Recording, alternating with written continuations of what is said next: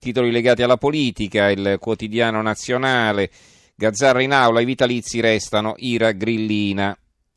Italia oggi, eh, gli ex PC sono ossessionati dalle costole della sinistra, adesso le trovano in grillo. Che vuol dire questo? Perché ricorderete no, quando si parlava delle costole della sinistra, la Lega, la costola della sinistra, eccetera, insomma si cerca di concupire qualcuno dall'altra parte, eh, ricordando che potrebbe, insomma, trasformandolo in una possibile costola della sinistra. Adesso questa costola è stata individuata in grillo, in grillo quantomeno da Bersani, ma insomma sembra un po' un fuor d'opera. Comunque, il governatore ro- toscano Rossi potrebbe essere scaricato prima con sfiducia del PD. Questo è un altro titolo che leggiamo su Italia Oggi. Ricordiamo che il governatore Rossi è tra gli scissionisti e quindi eh, adesso in Toscana, dove comanda il PD eh, di fede renziana, ecco, potrebbero scaricare il loro presidente.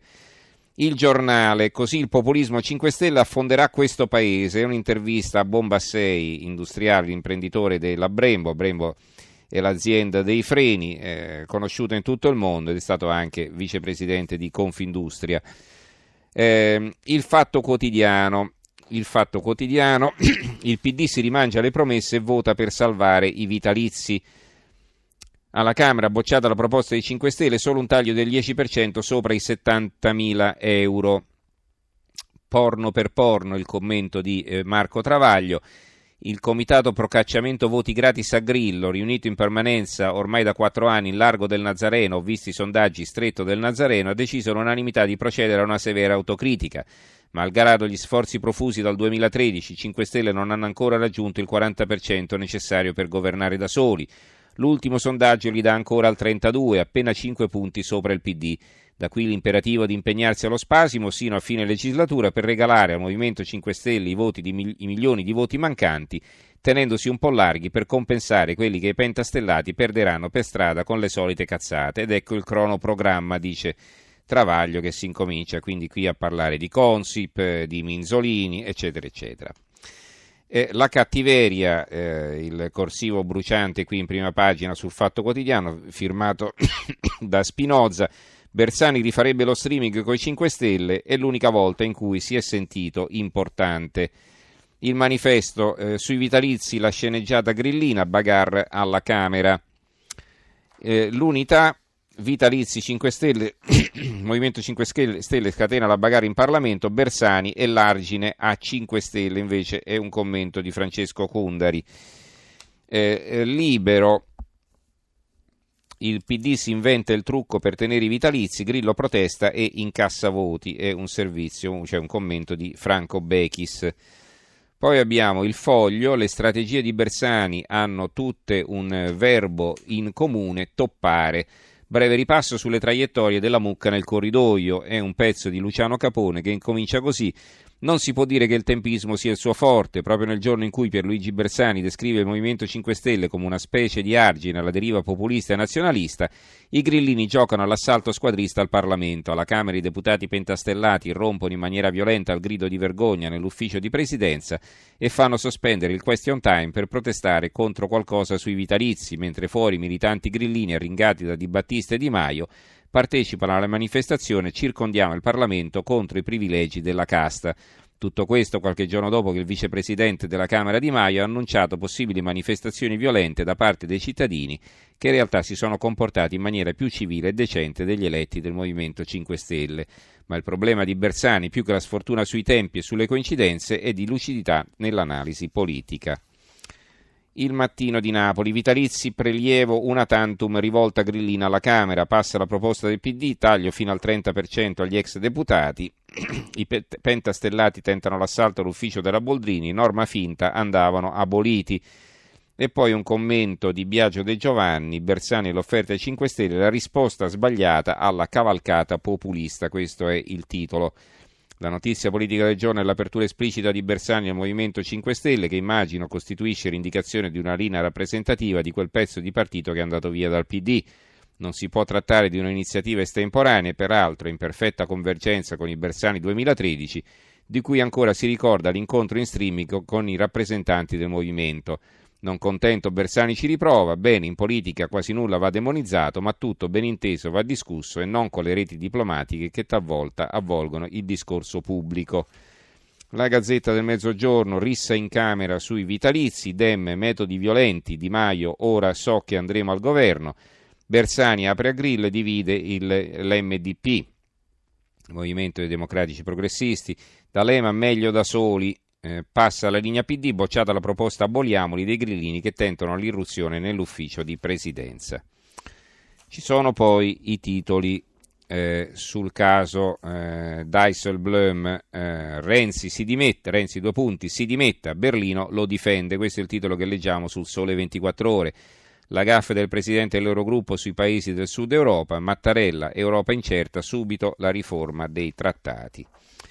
Il giornale, ma gli eurobulli insultano l'Italia, il fondo di Alessandro Sallusti, il direttore. Gli estremisti islamici festeggiano il primo anniversario della strage all'aeroporto di Bruxelles facendo strage a Londra, ancora per qualche giorno capitale simbolo dell'Europa. Già l'Europa, ma di che parliamo? Solo poche ore prima che il terrorista di Allah seminasse morte, il problema su cui si discuteva nella comunità europea erano le parole di Joren eh, Dijsselbloem, presidente olandese dell'Eurogruppo, cioè il capo di turno dei ministri delle finanze. I paesi del sud Europa non possono continuare a spendere soldi in donne e alcol e poi chiedere aiuto. In pratica ha sostenuto che noi italiani, insieme agli spagnoli, ai portoghesi e una parte dei francesi, siamo dei puttanieri ubriaconi che non meritano nulla. Detto che secondo me siamo di fronte a un cretino olandese, credo che Dijsselbloem abbia avuto il coraggio di dire esattamente ciò che lui e non solo lui, tutti i cittadini dei paesi nordici e i tedeschi, pensano di noi meridionali d'Europa.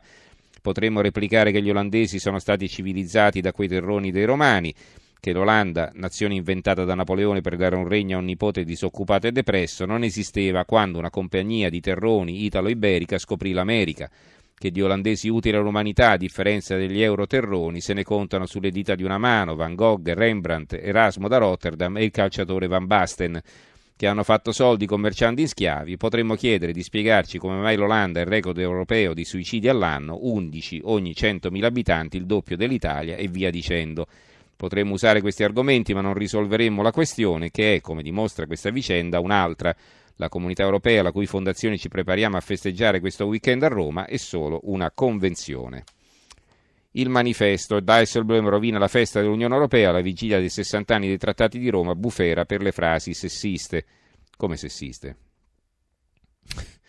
Guarda, avranno messo in mezzo, che ne so, la, la storia della, de, della Perego, insomma, le frasi sessiste. Quali sono le frasi sessiste? Vabbè eh, Dijsselbloem non ha pronunciato frasi sessiste. Poi il mattino di Napoli, Tajani, Europa decisiva per il Sud, basta clientele nell'uso dei fondi, un'intervista al Presidente del Parlamento europeo eh, Tajani. Il caso Dijsselbloem e le dichiarazioni del ministro olandese sono inaccettabili.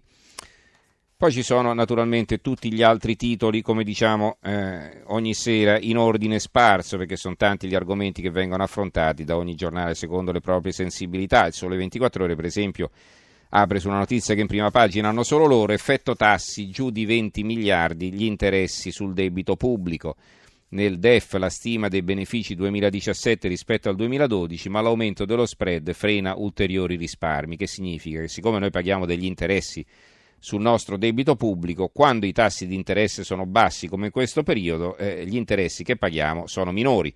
E quindi rispetto ai tassi del 2002, essendo eh, appunto i tassi di interesse scesi di parecchio eh, nel 2000, nel, rispetto al 2012, credo, eh, cre, eh, rispetto al 2012 nel 2017 sono scesi di parecchio e beh, eh, quindi significa che abbiamo risparmiato 20 miliardi che non è che significa che abbiamo 20 miliardi in più, è che dobbiamo pagare 20 miliardi in meno, che non è esattamente la stessa cosa. Allora, eh, libero, l'apertura è questa, la Turchia vuole ammazzarci e l'Italia prepara il funerale, l'Unione Europea è morta, ma a Roma festeggia il suo compleanno, i nostri politici sempre più sottomessi alla Merkel e privi di elettori, a parte il circo Barnum del Movimento 5 Stelle, si sfidano in una gara di retorica. Erdogan parla come il capo dell'ISIS, nessun europeo può sentirsi tranquillo. L'unità apre con un'altra cosa ancora.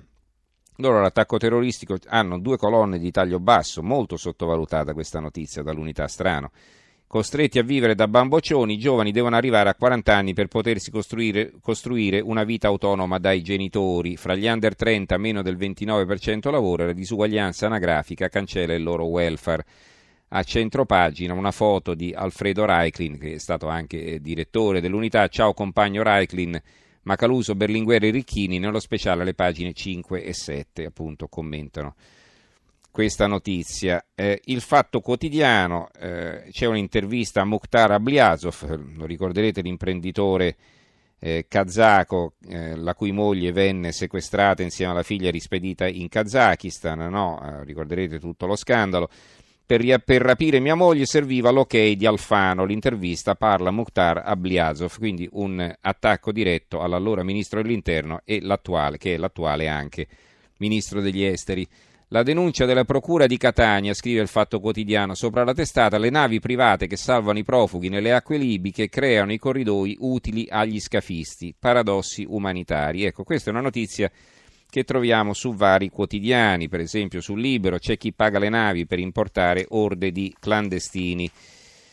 Ehm, ci stiamo avvicinando alla chiusura, vi leggo questo su Roma. su Roma il sindaco di Cantù, Napoli è una fogna infernale, De Magistris, si sciacqui la bocca, lo querelo. Eh, con storia dei migranti, la procura sbarchi favoriti dalla ONG, la troviamo anche sul quotidiano nazionale e poi vedo eh, su una buona notizia per le zone terremotate, dall'eco di Bergamo, da Curno ad Amatrice, 55 camper ai terremotati. Vedete che poi alla fine le cose che funzionano sono le iniziative dei piccoli comuni, le raccolte di fondi, eccetera, perché lo Stato, francamente, mi sembra abbastanza in ritardo, eh, lento e indeciso a tutto.